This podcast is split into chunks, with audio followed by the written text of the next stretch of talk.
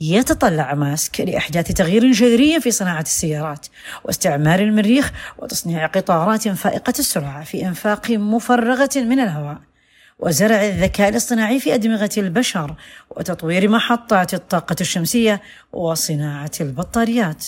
وقد يكون القاسم المشترك بين هذه الغايات أنها تشبه الأحلام الخيالية.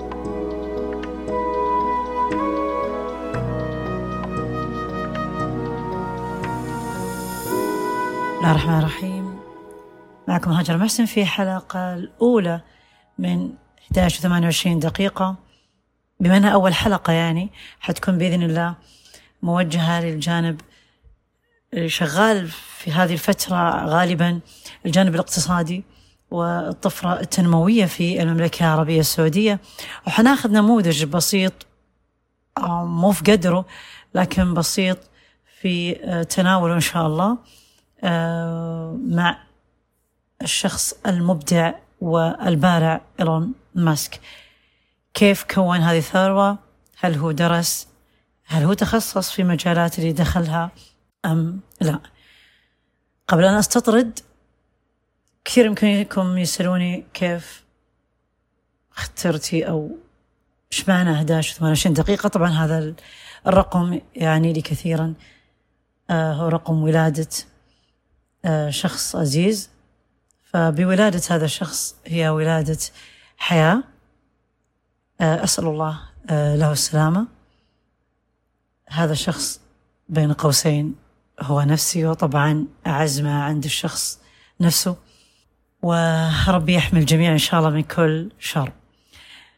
نبدأ الحلقة اليوم بالنموذج البارع في مجالاته اللي دخلها سواء بالفضاء بإنشاء يمكن مكوك فضائي بشركته الرئيس يمكن التنفيذي شركة تسلا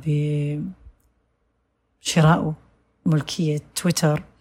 حقيقة كثير ما نستوقف عند كثير من المبدعين لكن أكبر مبدعين بحياتنا مضوا سواء السابقين أم الحاضرين.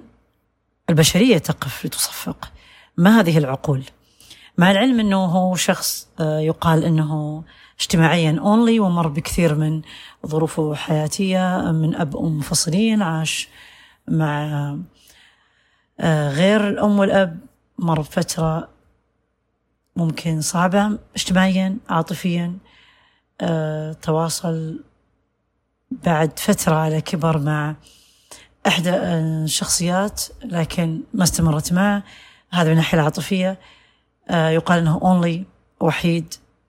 ويقال إنه هناك علاقة ما بين الذكاء وال IQ آه، قياس الذكاء والناحية الاجتماعية للفرد. فيقال إن كل ما زاد معدل ذكاء الشخص كل ما قلت قدرته الاجتماعية كل ما كان بعيدا كل ما كان آه، منعزلا أو ربما وحيدا هنا قد يأتي في بالنا إنه هل هو نخبوي؟ في الصداقات. ربما نعم ربما لا. ولكن لأكثر من مبدعين على مستوى العالم آه، هم وحيدين ماذا قلت يا إيلون ماسك في ثروتك؟ طبعا هو تجاوز صافي ثروته. مؤسس سبيس إكس وتسلا 185 مليار دولار بعد صعود سهم شركة تسلا السيارات الكهربائية فما سر هذا النجاح يا ترى؟ إيلون ماذا تقول؟ منذ بضعة أعوام آه، أجري حوار مع إيلون ماسك الاستفسار عن أسباب نجاحه وقررنا اليوم نشر هذا الحوار احتفاء بنجاح إيلون الجديد. آه، له فيما يلي نصائح ماذا يقول في عالم التجارة والأعمال. أولا لا تجعل المال هدفك الوحيد. هذه الفكرة هي التي بنى عليها ماسك نظرته للتجارة والأعمال. لم يجعل المال هدفه الوحيد لكي يكسب اموالا لم يكن هدفه المال.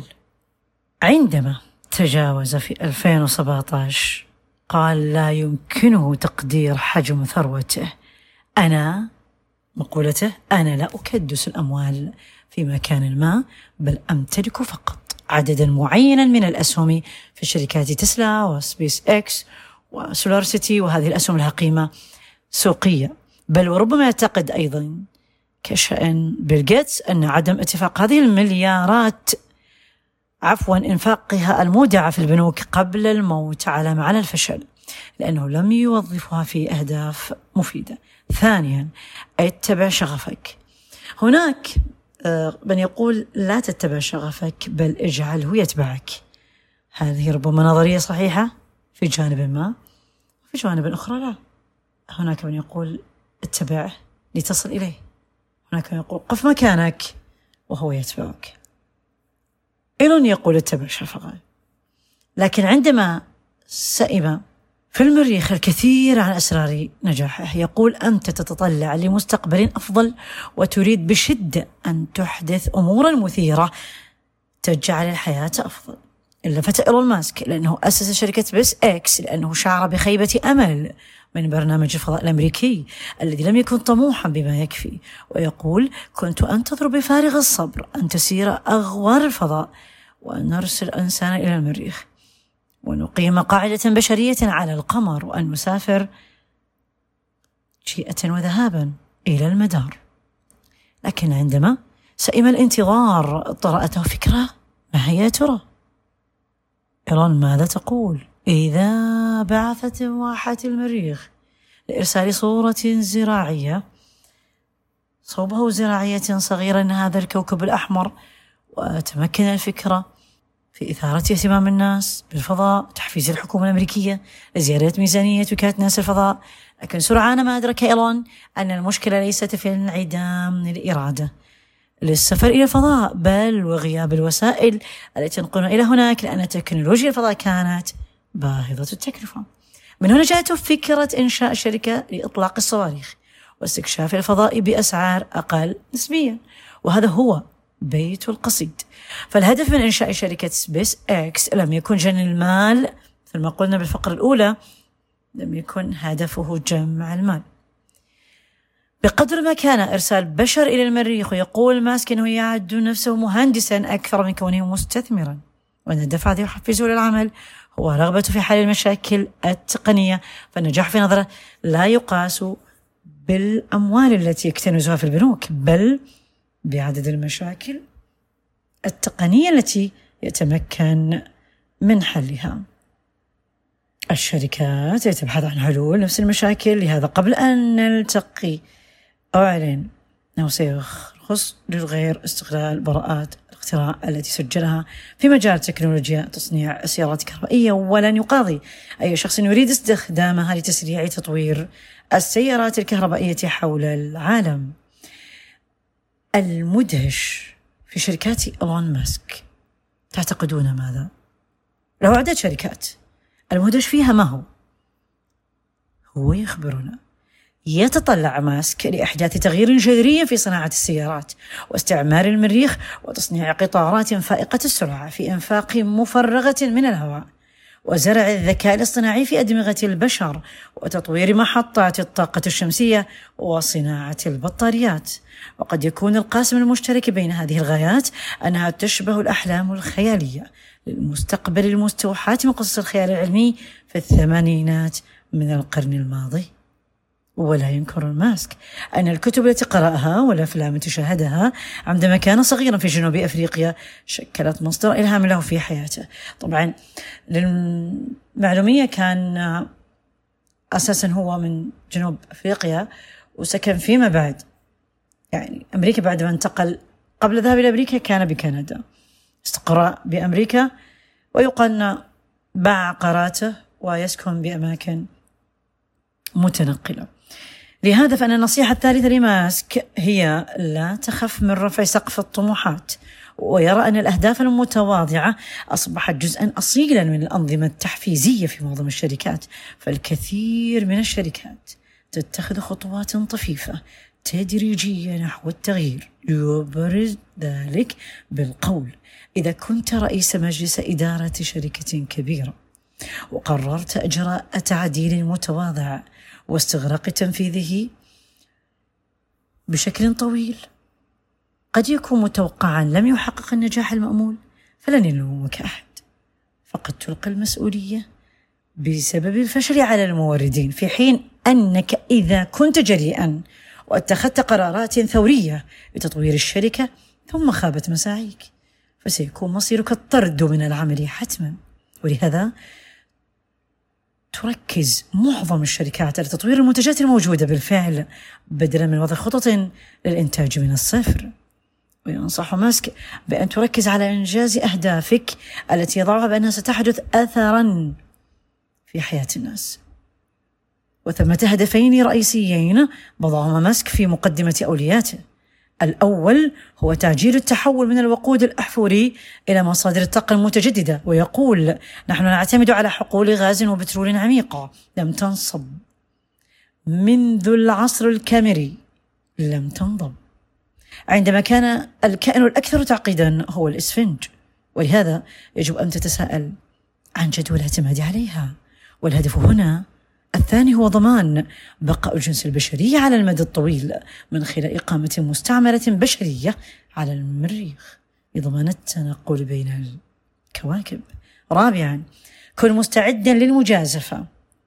خاطر لا تبقى في منطقة الراحة. جازف ضع قدمك في أماكن كنت خائف منها. لترى ما كان مستحيلا قد كان بالفعل واقعا. من المعروف أن المستثمر يخاطر بمبالغ مالية كبيرة لتحقيق أعلى عائد لكن إيلون ماسك تحمل من المخاطر ما لم يتحمل معظم رواد الأعمال. ففي عام 2002 باع حصصه في أول مشروعين في حياته وهما دليل مدينة الإنترنت زيبتو ومنصة باي بال للدفع عبر الإنترنت. وكان حين في الثلاثين من عمره وحقق ثروة قدرها 200 مليون دولار. ويقول كان يخطط لاستثمار نصف ثروته في مشروعات جديدة نصف في عالم وليس كل ما ملك لمشروعات جديدة والاحتفاظ بنصف آخر في البنوك. عقلية مستثمر. لكن عندما التقيته كان قد تجاوز لتوه فترة مليئة بالعثرات في حياته. قد واجهت شركاته جميع أنواع المشاكل التي تواجهها الشركات عند تدشينها. ففي شركة سبيس إكس فشلت تجارب إطلاق الصواريخ ثلاث مرات متتالية. كالنملة لم ولن يضعف إصراره واجهت تسلا مشاكل في الإنتاج وسلاسل التوريد والتصميم. ولكنه لم يقف. أبدا. حارب استمر. حاول. لم ييأس. إنه إيلون قد تجاوز فترة مليئة بالعثرات حينها. بعد ذلك وقعت الأزمة المالية العالمية وهو يواجه ماسك خيارا صعبا ويقول خيرت بين الاحتفاظ بالمال والتضحية بالشركات وبين إنفاق الأموال المتبقية في البنوك على الشركات لإنقاذها من الانهيار. وأنفق ماسك أموالا طائلة شركاته حتى وصل به الحال إلى أن اقترض من أصدقائه. نعم اقترض لسداد نفقات معيشته. لكنه لم يخشى من شبح الإفلاس ويقول كنت سأضطر تعليم أطفالي في مدارس حكومية. ما المشكلة؟ فقد درست في مدارس حكومية. خامسا تجاهل النقاد. يقول ماسك إنه كان مصدوما من سعادة الخبراء والمعلقين عندما تعثرت شركاته. مهما نقدوك مهما كانت لك شريحة كبيرة من الأعداء الذين يترصدون بك الدوائر توكل على الله استعن به قم ما عليك وما تستطيع أن تفعله فوق طاقتك. ولا تنتظر من أحد شيئا.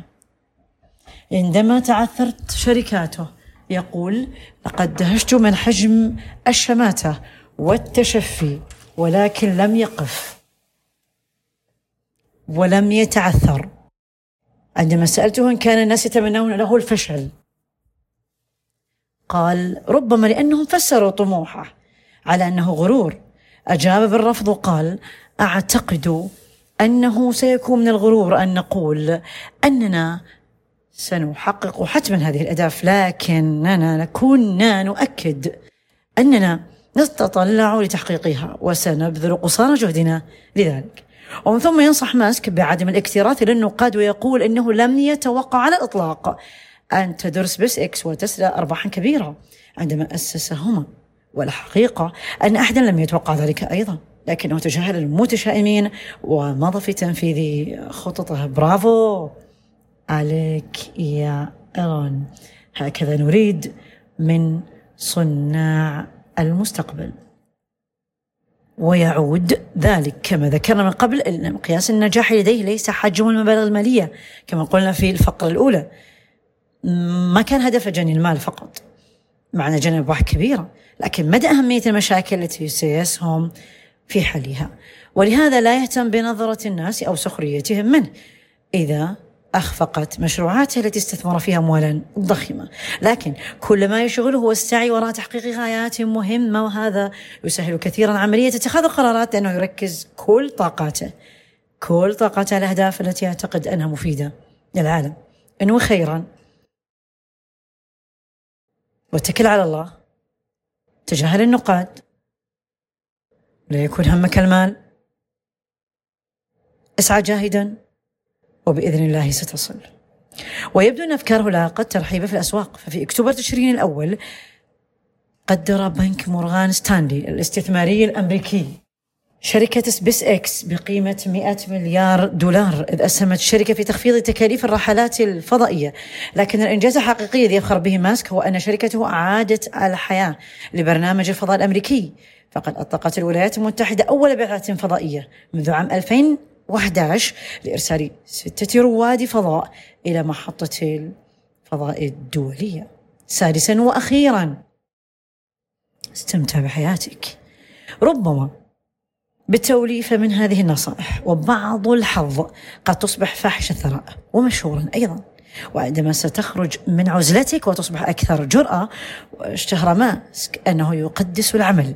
إذ كان يفخر بأنه يعمل 120 ساعة في الأسبوع حتى يلبي حجم الطلب على الطراز 3 من سيارات تسلا. لكن منذ أن التقيناه من الواضح أنه يستمتع بحياته.